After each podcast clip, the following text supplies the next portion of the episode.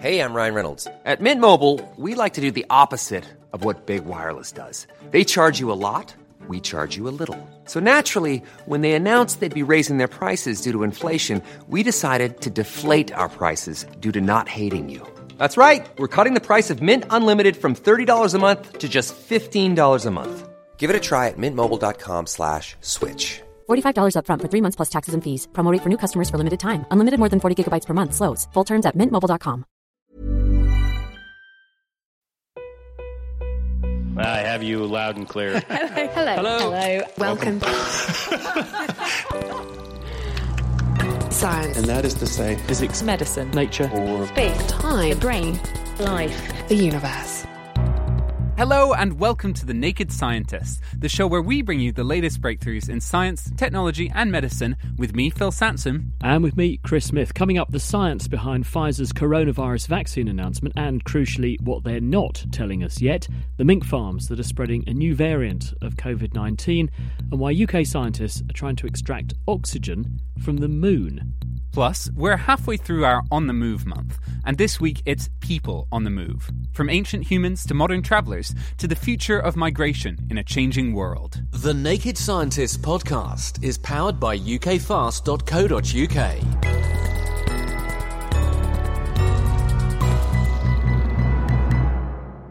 Now, this week, for the first time in quite a while, we actually got some good news about the coronavirus pandemic. Trials carried out by the US pharmaceutical giant Pfizer and the German manufacturer BioNTech suggest they have created a coronavirus vaccine which is more than 90% effective.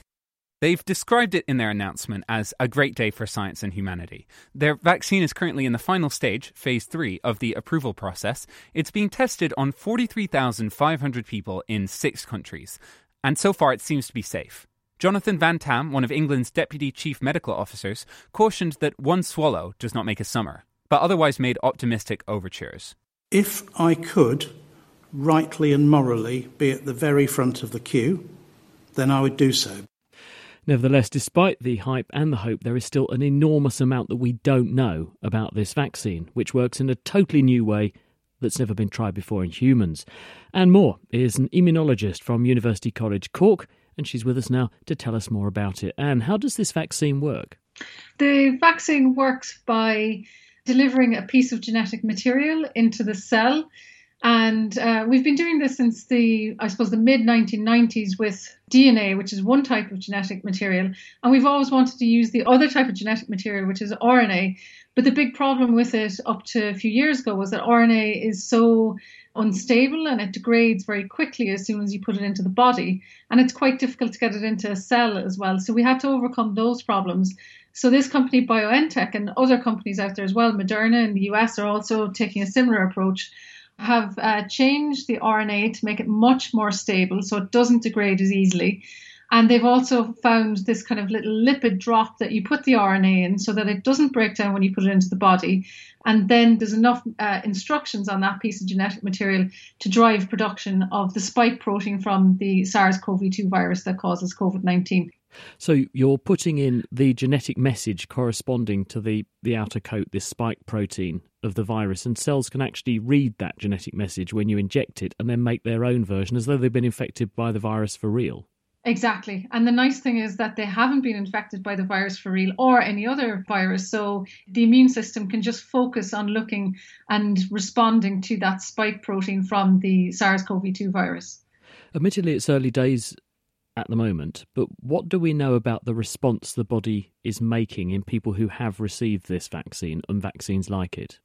Pfizer and BioNTech published uh, some of their phase one data, and what we know is that when it's used, you get high levels of antibodies and very strong uh, T cell responses, which are these cells that can go around and they're like the marines of the immune system. They can uh, kill any virus infected cells and they can also support the correct development of antibodies as well. So it seems to be a, a, global response overall. What we don't know very well is how much of these responses are needed to protect you from infection from SARS CoV 2. And how long do those responses persist for? Because that's another key question, isn't it? We can't presumably yeah. have much knowledge yet because we've only known about the virus for a, uh, under a year and we've only had this vaccine trial going on for a matter of months. Exactly. I mean, it is an absolutely crucial question is how long can those immune responses, those antibodies and those T cells remain strong enough in the body to provide that protection? And unfortunately, we're not smart enough to know yet, as soon as we immunize somebody, how long that protection will last. Time is needed to see how long those immune responses stay high. I suppose the other really, really key question that we don't know at all is what is the threshold of protection that's required? So if you need uh, very little antibodies or T cells to still protect you against infection, then these vaccines, you know, we have more faith that these vaccines will protect you for longer. But if you need to maintain very, very high levels of antibodies and T cells, then the likelihood is that the durability of protection will wane, will go down a bit faster than, than we would like. There was enormous fanfare around the 90% number. The announcement was it's 90% effective, but if you turn that round, it means it's a 10% failure or a failure 10% of the time. We weren't told who the 10% it doesn't protect are. And if they end up being the same 10% as the people who are destined to get severe illness with coronavirus, arguably it doesn't move us very much further forward, this vaccine.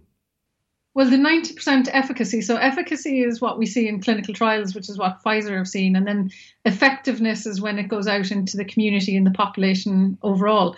So, the 90% efficacy, it means of the people that were infected, 90% were from the placebo group and only 10% were vaccinated. So it's saying that if you have the vaccine, you, you have a 90% less possibility of being infected.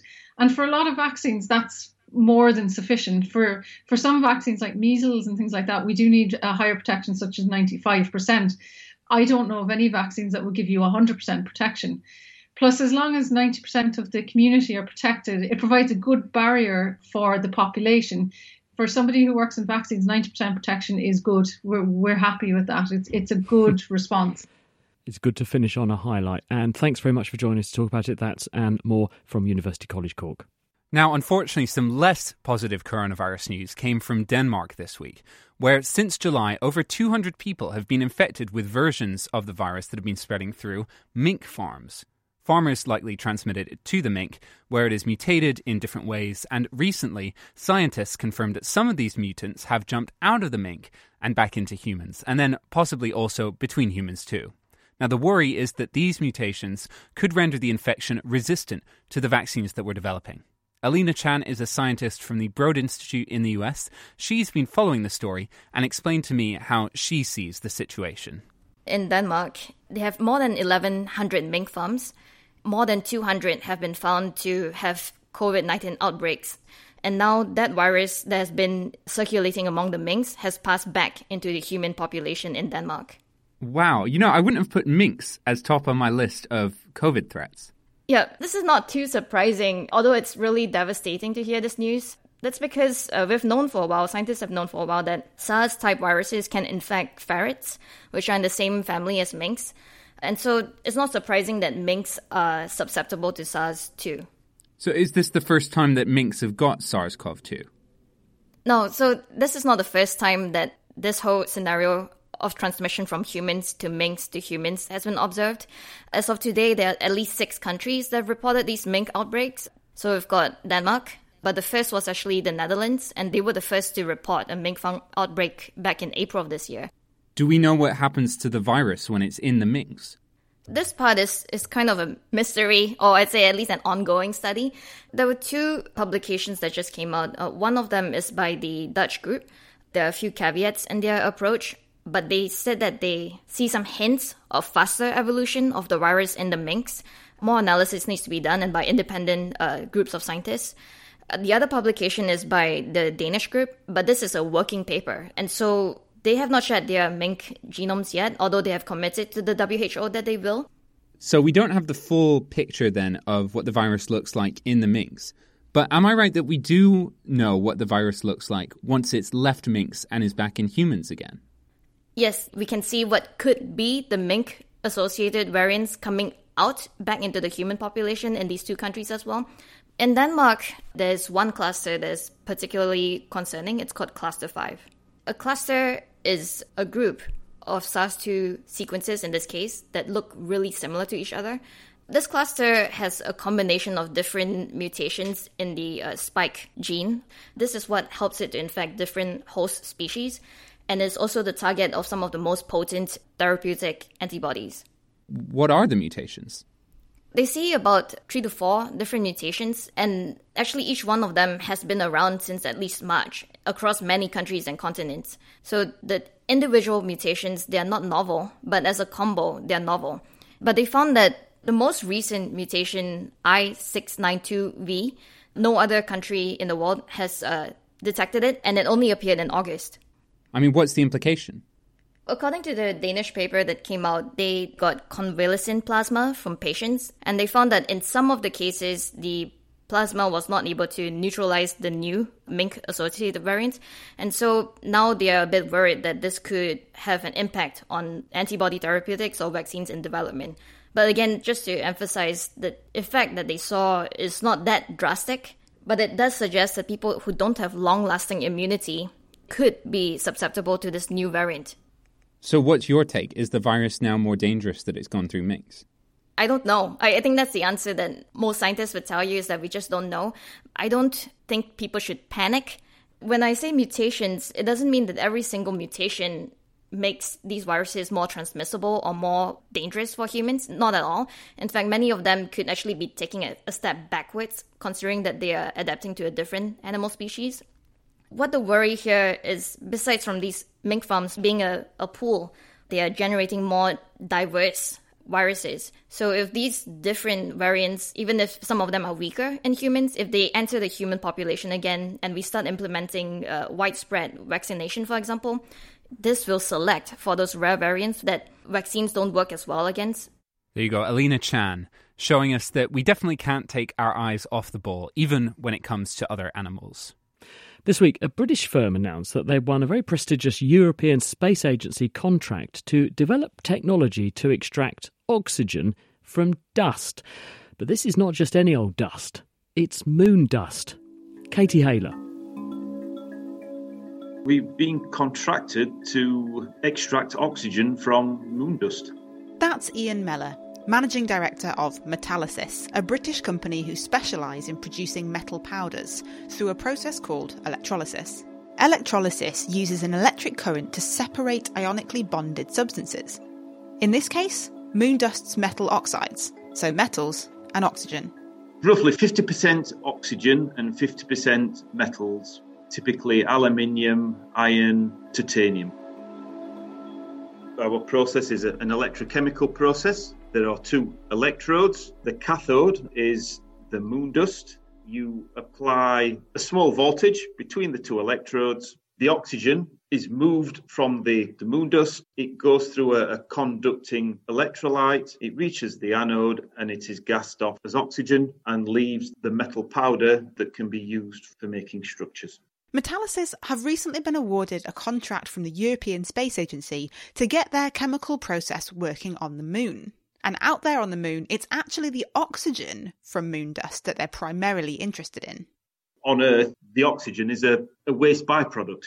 In a moon context, the oxygen is a, the key product. It can be used as a fuel or a propellant. It can be used for breathing to sustain life and activity on the moon. It's a rather exciting time in the world of space exploration at the moment, although when isn't it? To be honest. But the backdrop to this particular story is NASA's 2024 Artemis program to return to the moon. One key component of this mission is to actually build a base at the lunar South Pole to support longer expeditions to the surface, and a plentiful supply of oxygen is critical if we're to support people up there. What's more, Ian reckons this oxygen could be helpful as a fuel in fact, in an interview with The Guardian, he described the idea as a bit like a lunar petrol station that craft could one day use before making their way out to deeper space. So, what's so special about this particular process? Why work towards having this technology on the moon? The moon dust is always in the solid state, so there's no dissolving, whereas in other processes, you would actually dissolve the moon dust it allows us to do the process much more efficiently. There's no need to melt, which is normally associated with, with high temperatures. less energy required means the process becomes more efficient, which is reassuring as energy might be at quite a premium when you're not hooked up to the earthly grid. The process operates at around 900 degrees C. Solar cells provide the electrical energy we would need for the electrolysis. And adequately powering this process isn't the only thing to consider when trying to do chemistry on the moon. They're working to get it automated, so it wouldn't need a whole lot of human supervision to get on with its task. But there are other practical challenges to consider. The questions that we're looking to answer, gravity being one, very dusty environment, the moon, and you don't want to get dust into your equipment. It needs to be as small and as light as possible. And what about sustainability? If we're mining on the moon, is it just going to be left with a bunch of holes in it? We can actually take the surface moon dust. So we don't need to send up drilling equipment. We don't need to be intrusive. Once you've extracted what you need, what you don't need, you can put back and make good. Isn't that amazing stuff? Science that's out of this world, you could say. Katie Haylor there talking with Ian Miller. Hello, I'm Chris Barrow bringing you a brand new podcast called Naked Gaming. This is where we look at gaming news. Top three players in each of the last few levels of the game, they got a mention in my PhD thesis. Reviews. So you got a like jog, and then you've also got to squeeze it in and out. The ring, that is. oh, you're putting me off. And we also go back in time with Retro Revival. It said in the tutorial Mario jumps over the small objects automatically. So sometimes you think, well, what am I even here for? Naked Gaming. Download it now wherever you get your podcasts.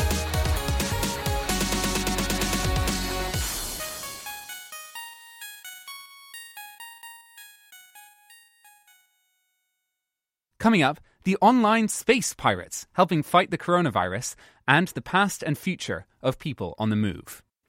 Last week, we explained to you how mass coronavirus testing was kicking off in Liverpool, one of the UK's cities hardest hit by the pandemic. The goal there is to screen all 500,000 people who live in and around the city and to isolate those who test positive. It's an attempt to get on top of the problem that more than half of coronavirus cases have no symptoms at all and are therefore being missed by the present testing process. It's also potentially a dry run for testing the entire UK population at a later date. Beata Balgova is the editor in chief of Daily Smur, one of the country's major news publications, and Chris heard what she made of it. First, the whole country was tested a week ago. The reason was that the government got quite nervous about the state of hospitals, and they thought that it's a good idea to test the entire population to see how widely spread the virus is. And then they repeated a second testing for those regions which came out as the most infected in the first wave of testing. And people who were tested, what was then done to them? If, if they got a positive result, how was their case handled? They had to self isolate for 10 days.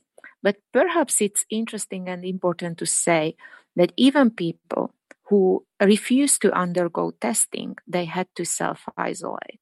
So it means that the testing wasn't voluntary as the government stated originally, but they wanted to make sure they isolate a large mass of people who either refuse to undergo testing or have a positive test result. There's about 5 million people in the country in Slovakia, is that right? Uh, yes, it's slightly above 5 million. So, how did But- they do testing at that sort of scale and not once but twice? First, they managed to test uh, 3.6 million people, and they were able to do it only with the help of the army and the willingness of physicians and healthcare employees. Logistically, it was a, a very huge and demanding thing, and it's a great strain on the healthcare. And what was the reaction of the population? How did the, the population react to being told this is what we're going to do? They were quite disciplined. Part of the population was frustrated by the fact that it's uh, claimed to be voluntary, but it wasn't. They just had to undergo the testing because otherwise they would not be able to go to work, even uh, to do a normal shopping because now even shop owners are entitled to ask for a certificate which once you get tested, you got like a blue piece of paper, which uh, is a certificate that you were tested uh, negative. During the actual testing, they were surprisingly disciplined. And at some places, there were like three hour queues and people were lining up and, and really uh, like waiting patiently to get tested.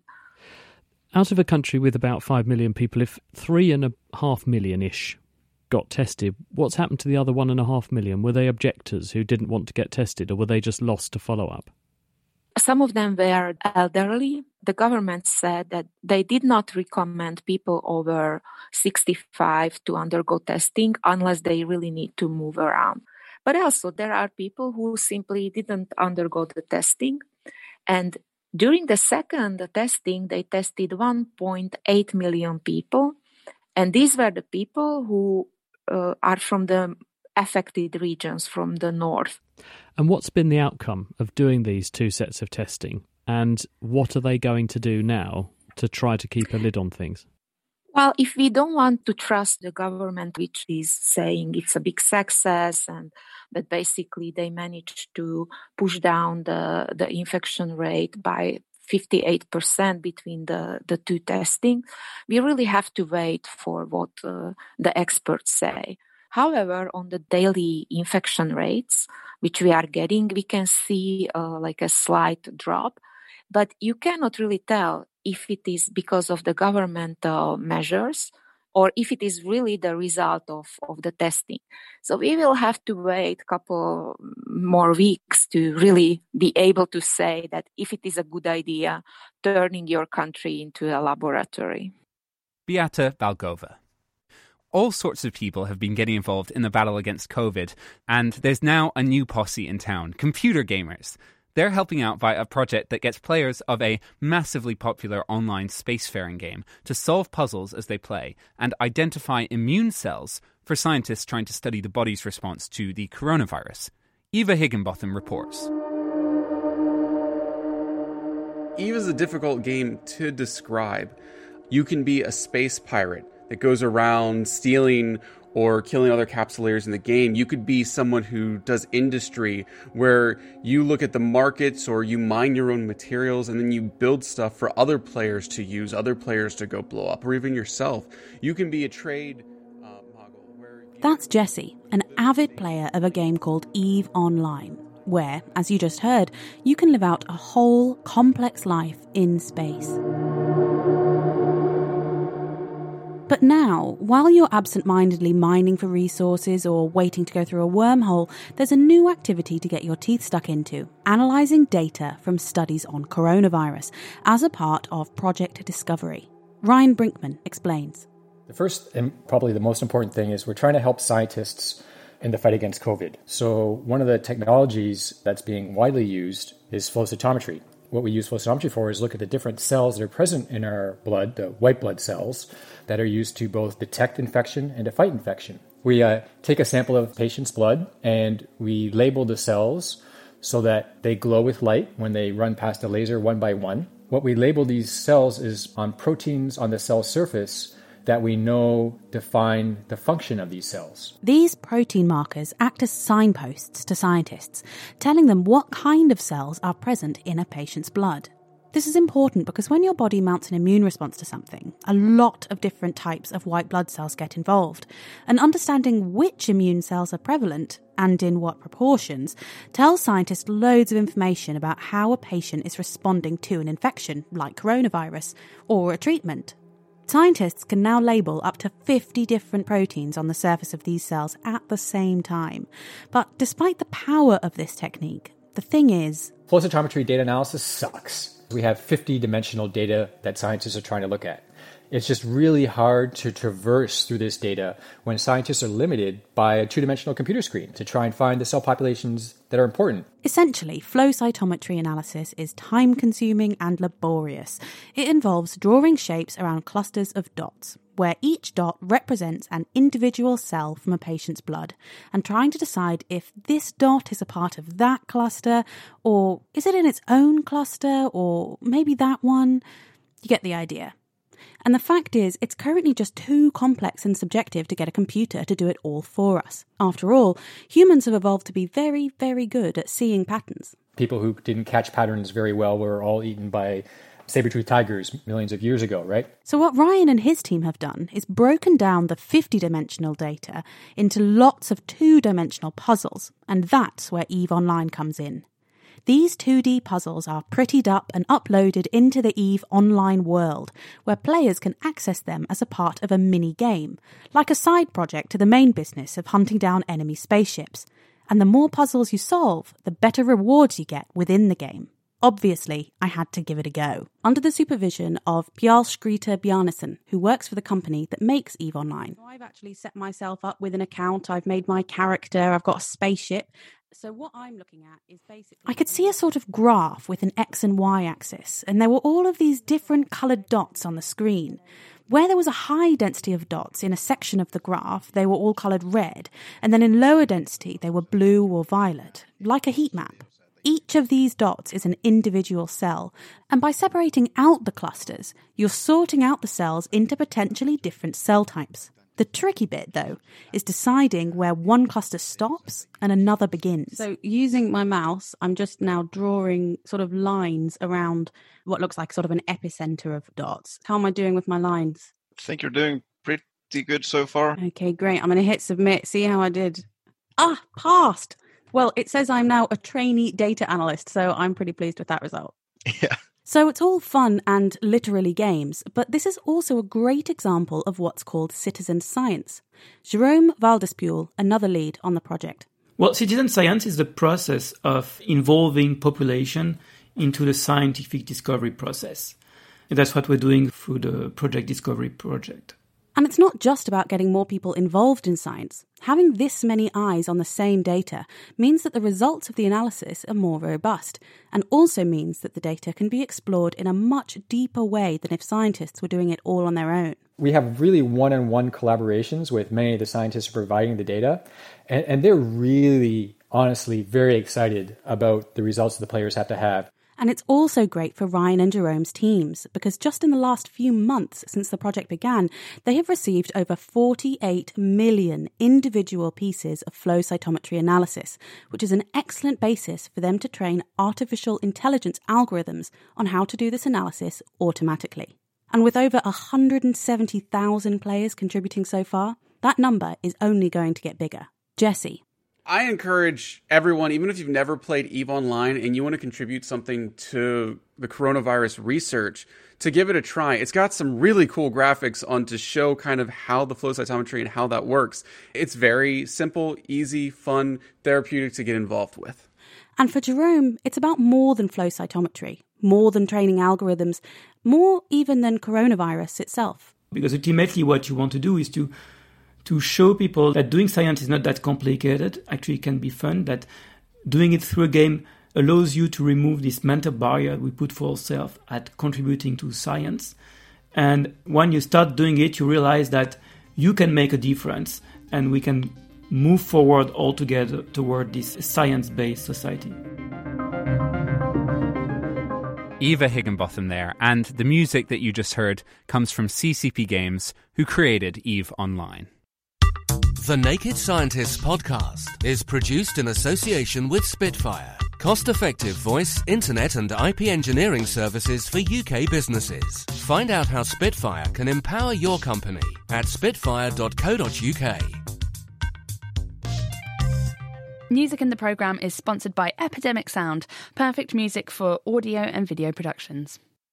For the rest of this programme, we're now going to be taking a look at people on the move. From the ancient past to the global present, us humans are really a migratory bunch, and we're going to follow that timeline and the great movements that have happened. With climate change redrawing maps of the world, we're asking, what does the future hold? But first, let's go back to before recorded history. We're anatomically modern humans, Homo sapiens, and our species arose about 250,000 years ago in Africa. At some point, our ancestors left that continent to spread across the rest of the world. Previous fossil and other evidence suggested that this began to happen from about 55,000 years ago, although the science was a bit shaky. That's why the recent discovery of a cornucopia of fossilised footprints in Arabia, which is, of course, outside Africa and dating from about 100,000 years ago, is a huge step forward in our understanding. The tracks include ancient elephants, horses, and, critically, what appear to be modern humans, i.e., us. Matthew Stewart is one of the discoverers. What makes these findings in particular special is the age of the deposits, I would say. We dated the footprints to around about 125,000 years ago. This was a particularly humid period, and it's quite an important period for human dispersals out of Africa. Can you tell us a bit about the area you were working in when you made the discovery? What does it actually look like today? This is one of the largest deserts in Arabia. So you can picture, you know, very, very arid, little in terms of vegetation and animals, and just rolling, you know, sand dunes. And when you went there, obviously you didn't go there anticipating you were going to find an amazing collection of footprints. So what did you expect to find? The footprint findings were sort of quite a lucky finding. We were surveying a paleo lake, so an ancient lake deposit, as we've done, you know, hundreds of times in this area. And in this instance, we happened to notice that the surface of the paleo lake was covered in these footprints and trackways. So it must have been pretty exciting for you when you when you realised what you'd stumbled on.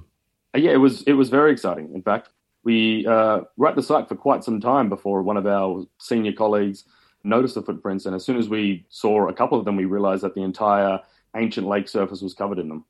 And how do you know how old they are? The footprints were being exposed by the erosion of these overlying lake sediments, but there were still some of those overlying sediments left. So we were lucky enough to be able to date the sediments below and above. And so we used this method known as optically uh, stimulated luminescence dating, targeting these layers, which you know led us to conclude that the footprints were between 121 to 112,000 years old. And who made the footprints? We argue that these are footprints made by our species, Homo sapiens, on two grounds. There is no evidence for Neanderthals in that region at that time. What we do know is that we have Homo sapiens dispersing out of Africa at around about that time. The second you know, line of evidence is the size of the footprints. So you, we did some stature and mass estimates based on the footprints themselves and compared those to estimates of Homo sapiens and Neanderthals based on fossilized bone they come out more closely to Homo sapiens.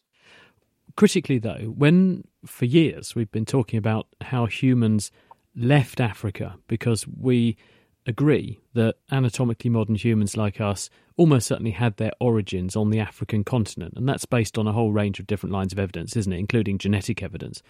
We've been telling people as a community scientifically for years that, that the exodus out of Africa to populate the rest of the world seems to be around about 50 to 60,000 years ago. But you're pointing to a, a different geography from Africa, and you're pointing to a timeline 60,000 years earlier. So does this then suggest that actually we had it wrong? Yeah, this sort of joins a growing corpus of evidence suggesting that this traditional idea of this, you know, uh, exodus out of Africa at around 50,000 years ago isn't entirely correct. There is growing both, you know, archaeological and fossil evidence to suggest that we dispersed out of Africa earlier, all the way to, you know, northern Australia by around about 65, 70,000 years ago. The picture's just becoming much more complex. We, it appears that we left multiple times, that there were dispersals back into Africa. It's adding to this much more complex picture. And presumably, if these footprints were in what is now a dried up lake, it was once not a dried up lake, and it presumably then was not in a desert. So, what was the environment there like? And does that point towards why these early humans could have been making a beeline for that geography? Absolutely. Um, the Arabian Peninsula, much like the Sahara, wasn't always the hyper arid desert that they are today. And in fact, numerous times over the past you know million years, the conditions have changed drastically during what are known as interglacials, so you know quite humid periods. The last interglacial, which is what the footprints date to, being one of these very humid periods, changing the Sahara and Arabian deserts into big open grasslands, large permanent you know rivers and lakes, and a vastly different flora and fauna as well. Mathew Stewart from the Max Planck Institute for Evolutionary Anthropology, and that article appeared in Science Advances. Now let's jump forward a hundred thousand years to what might be the largest movement of people in recorded history the transatlantic slave trade. For hundreds of years, people were taken from Africa across to the Americas, leaving an enormous legacy on our world today. The slavers kept thorough shipping records, but for historians, it's always unclear whether they're seeing the full picture. That's why geneticists from the company 23andMe have been poring through the genes of people in the Americas today and checking to see if their genetic ancestry to parts of Africa matches the historical records. Steven Micheletti joins us from the team. Steven, welcome. Hello, thank you for having me. Can you give me some context? How big was this movement of people? Millions of people have been directly moved by slave trades over the course of human history. But the largest slave trade in recent history, the transatlantic slave trade, was this triangular trade between Europe, Africa, and the Americas, where one of the commodities happened to be human lives. During this event between the 16th and 19th centuries, historians estimate about 12.5 million Africans were taken and forced across the Atlantic. But it's important to note that only about 10 million of these enslaved people survived the voyages. 10 million people is a lot to have on your plate still, though. So, how did you go about looking into this? Our team started by reviewing the history of the transatlantic slave trade through studying slavevoyages.org, which is this digital compilation of about 35,000 transatlantic shipping manifests. And so, for economic purposes, there were these detailed records kept which documented each enslaved person taken from Africa. So, we looked at those records and such variables as the number of individuals taken from each region of Africa and where in the Americas these individuals were being taken to, and other variables like men, women, and children being taken. And so that's on the historical record side. But we're, of course, experts in genetics, so we wanted to actually look at the genetics of people across the Americas. And we're fortunate to have 50,000 study participants across the world today willing to share their DNA for this research. So we specifically looked at genetic data from these participants today who have African ancestry, and we traced their DNA back to populations across Africa to see if their genetic connections match the estimates from shipping manifests. Just to give a quick example, um, if more people were taken from the Congo region of Africa and brought to, say, Brazil, does this mean that Afro Brazilians today have strong genetic connections to populations of the Congo. Broadly, then, when you're looking at these two lines of evidence, do they seem to match up? Broadly, yes. In most regions of the Americas, there was a strong correlation between the strength of genetic connection with an African population and the number of individuals taken from that population during the slave trade. For instance, the majority of enslaved people forced into parts of the Caribbean were from tribes of Nigeria, and consequently, people in the Caribbean today tend to have the strongest genetic connections with tribes of Nigeria. And that's common in many of the countries we looked at, but it wasn't always the case. I mean, you emphasized the word broadly when you started that answer, which makes me think that there are some places where you found little mismatches. Is that true? Yes, and there's there's definitely a lot of discordances that we came across. And let me give you an example of two broad disagreements one is by far the most enslaved people were taken to Latin American countries. Compare 400,000 enslaved people that were brought directly to the US from Africa versus about 4 million that were brought directly to Brazil. And our expectation then is because so many Africans were brought to Latin America, there should be more African representation there. However, we found the opposite to be true people of African descent from Latin American countries tended to have the least amount of African ancestry. So that was a big surprise. And then the second broad disagreement was that mostly men, according to the records, were enslaved during the transatlantic slave trade. But we have genetic evidence that people of African descent tend to have inherited their African ancestry from their maternal side. So, in other words, African women were estimated to have been reproducing more than African men. Have you got any way to explain that? Because that, that seems like a weird couple of blips to have in your data. For one, we found that there were different national ideologies and different ways of treating enslaved people between Latin American countries and other countries. Latin American countries tended to work their enslaved people to death.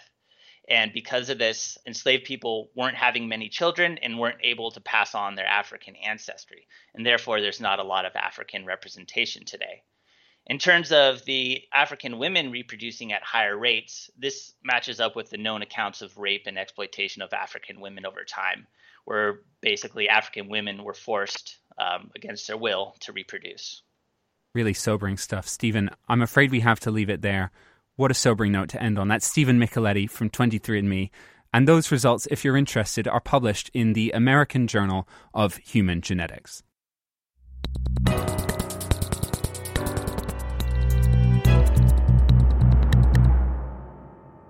We're moving swiftly through our show about humans on the move. And now that we've looked at the past, let's talk about migration today and in the future.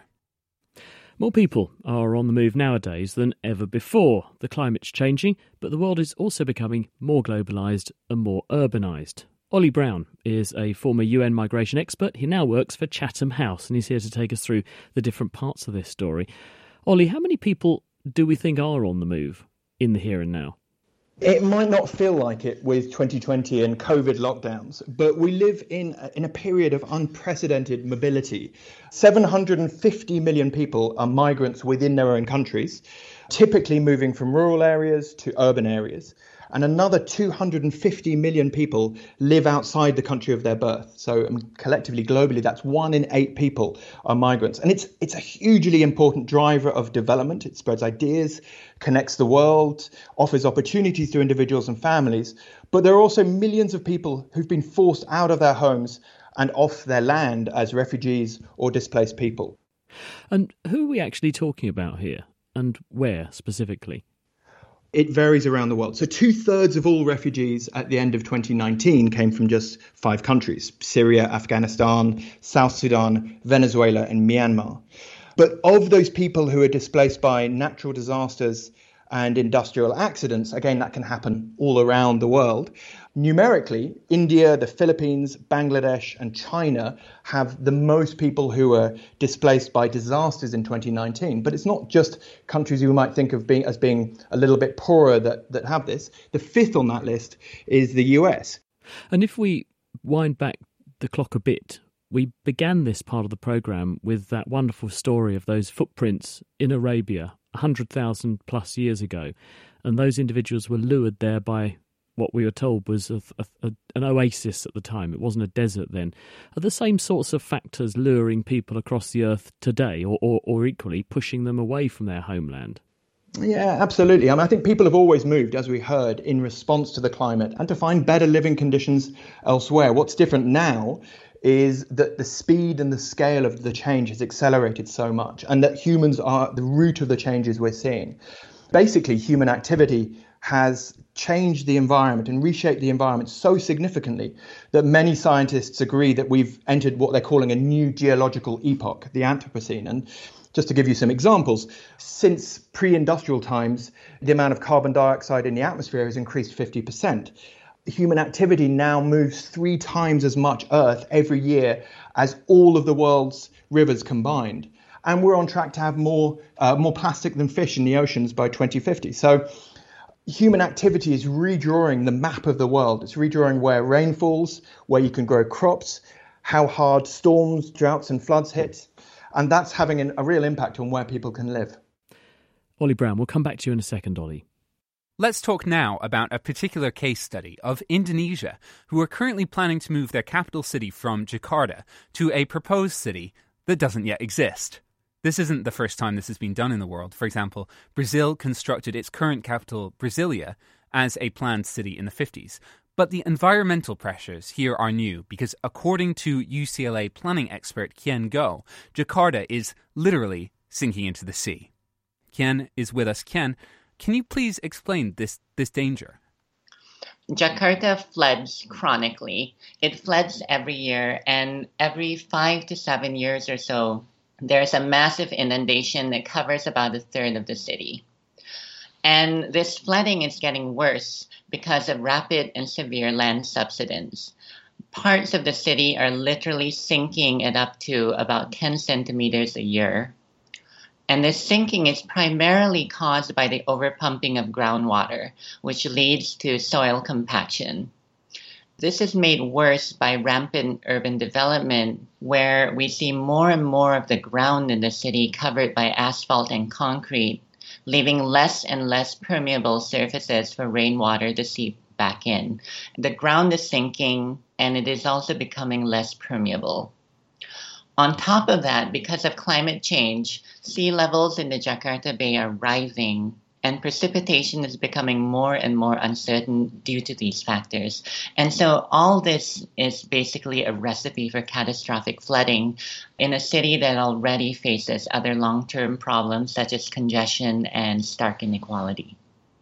I mean, given such a perfect storm of horrible factors that you described, are, are Indonesia planning to move everyone in Jakarta to a different place? And if not, what are the people left behind? What are they going to do? That is a key question, a really excellent one, because I think many people sort of assume that they would, you know, like pick up Jakarta and move it to another island, and, and that's just not the case. Jakarta is a city of about 10 million people in the capital district proper. And it's been the center of economic growth in the country and region since Dutch colonial times. So if the national government does build a new capital on the island of Borneo as it plans, it will certainly move the administrative and political functions of the national government along with some services and support functions. But, you know, Jakarta will remain the population and economic center of the country for the foreseeable future. And so, what happens in the city? It's projected that about four and a half million people live in places that will face catastrophic flooding around 2030 or so. And many of these are poor urban residents who live in the informal kampong settlements. These are essentially urban villages along rivers and canals and along the coastline. Many of them may well have to move, not necessarily to a new city, but towards more safe and sustainable living conditions within the city. And the big question really is how the city, whether or not it's the seat of national government, addresses the flooding problem in a way that is just and equitable for its most vulnerable and marginalized residents over the next what 50 to 100 years we're projected huge amounts of sea level rise. I can't remember the figures but something like up to 7 meters at the worst estimate. In that situation you need a little bit more than better living conditions. So what are people going to do? Well the city has been trying various plans including ongoing efforts to dredge and widen the canals and rivers, as well as much more ambitious plans. Some years ago, city officials, along with a group of Dutch consultants, proposed a large scale master plan, also known as the Giant Seawall. In its most ambitious iteration, when it was proposed, it called for essentially a new city shaped like a Garuda, which is the mythical eagle that is the national symbol for Indonesia, to be built on landfill in the Jakarta Bay this new city would create massive retention ponds behind it between the seawall city and the existing city that could be pumped low enough so that the rivers and canals in the city drain into it. And this ambitious plan has faced a lot of protests, often by poor urban residents who live along the coastlines who are afraid that such a plan would destroy the mangroves, destroy the fisheries, and displace them. So, more recent iterations have really trimmed down its grand ambitions, and the city still hopes that some of these initiatives will address the worst of the flooding in the coming years. But as you say, you know, when we think about 50, 100 years down the line, we need to do more than that. Ken, Thank you so much for taking us through that case study. That's Ken Go from UCLA. Migration expert Oli Brown is still with us. Um, Oli, obviously, the devil's in the detail with all of this, and forward planning is the critical thing. We've talked about the here and now, we've talked about how many people are on the move. We must consider what we're likely to anticipate in the future because we've got to plan ahead for that. How do we think that uh, the migration patterns of tomorrow are going to look? That's a huge question. I mean, we're in the middle of a, a, massive demographic change with a shift towards urbanization. Already half the world live in urban areas. By 2050, that's going to be two thirds. The World Bank estimates that the number of people who might be displaced as a result of climate change could be 140 million by 2050. Some people say 200 million. I mean, broadly, the people who are going to move are going to be poor people in vulnerable places. So, people in coastal cities, people who are living in delta areas like the Nile Delta, the Mekong Delta, or small island states like Tuvalu or Kiribati that are only, you know, a meter or two over sea level already. but pretty much everywhere is affected. I mean, large parts of southern Florida, for example, could be underwater by 2050. And the US government is already starting to move some of the most exposed people out of harm's way. I mean, people. Well, I was just going to ask you that because obviously, it's the US is a very developed economy. The UK is a very developed economy with the uh, capacity to do forward planning. Are all countries thinking the same way, though, or are there some countries that are living a bit hand to mouth and they don't have a future plan? And what's going to happen to them? Well, absolutely. I mean, it, it really depends what you can put in place in terms of how you can plan around this. Um, the Netherlands can put in place a very effective system of dikes and flood defences to stop the large parts of the country that are already under sea level. But other countries, like Bangladesh, for example, can't do that. And actually, perhaps even counterintuitively, some of the poorest and the most vulnerable people may not even be able to move because they, they simply aren't able to get away. They're forced to make do where they are. And is there a kind of a global plan in place then so that when a particular country is underwater, those people are going to get displaced, they have to go somewhere? Or are people just thinking, well, we'll worry about that when it happens? Well, I mean, there's plans at all sorts of different levels. So, the president of Kiribati, for example, bought land in Fiji in 2014 to sort of potentially translocate the population to another country effectively. Every country in the world is pretty much starting to think about how climate change affects them, affects their economy, affects their ability to to manage. And then at a global level, 150 odd countries signed something called a Global Compact on Safe, Orderly, and Regular Migration in 2018 that is trying to put in a global plan for how to deal with these issues. But it's voluntary. It's it doesn't have any teeth. It's sort of series of good ideas, but as you were saying, the devil is in the detail. Oli, we must leave it there, but uh, thank you. I think there's probably a bigger problem than we can solve here. Thanks very much. That's Oli Brown. He is from Chatham House. And thanks to our other guests this week, Matt Stewart, Steven Micheletti, and Kian Goh. So it's not all fast cars and spaceships. Throughout our history, humans have been on the move, and that looks very much likely to be a trend that's going to continue. We've just got time for question of the week. And this week, Eva Higginbotham's been crunching the numbers to figure out an answer to this one from Beata. If 300 years ago there was one person with a certain surname, how many people could have their surname today?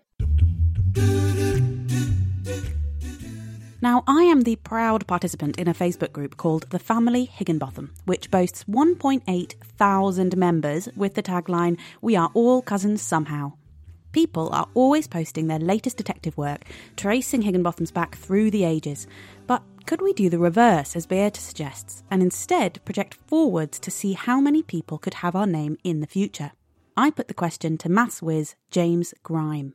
Well, that question was of great interest to the Victorian nobility, who were very keen to know whether their grand noble names would live on or die out.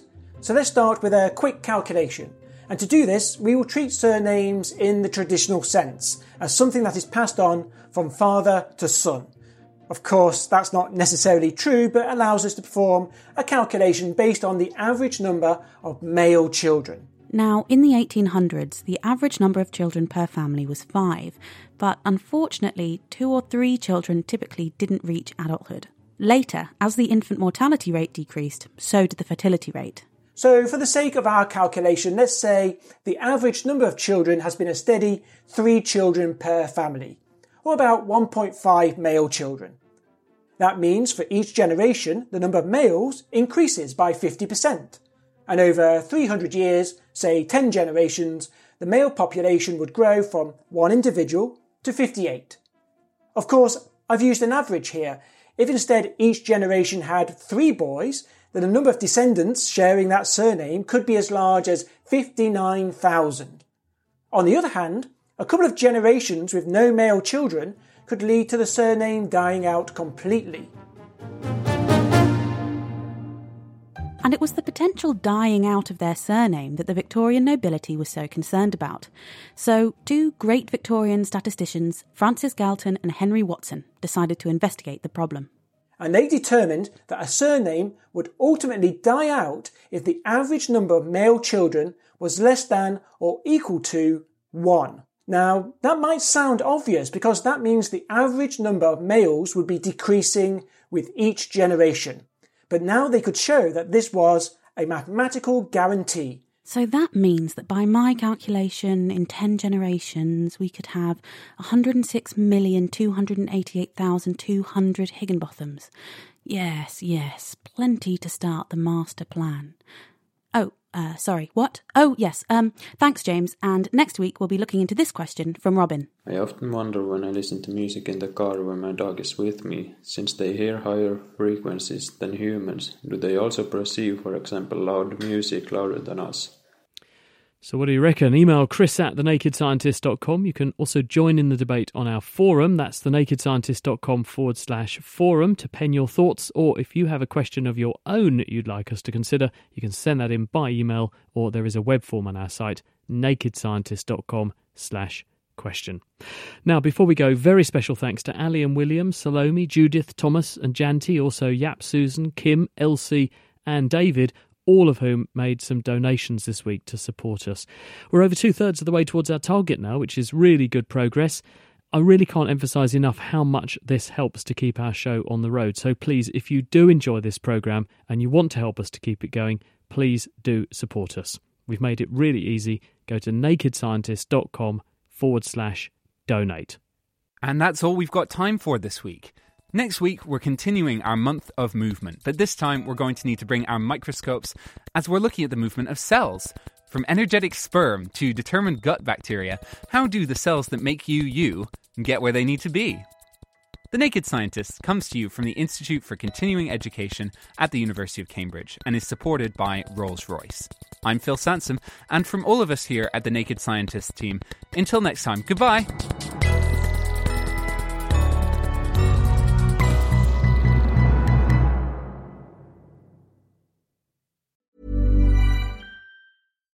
Thinking about your next career move in research and development? Then it's time to make your move to the UK. The nation that's investing 20 billion pounds in R&D over the next 2 years. The nation that's home to 4 of the world's top research universities. The nation where great talent comes together. Visit gov.uk forward slash great talent to see how you can work, live, and move to the UK.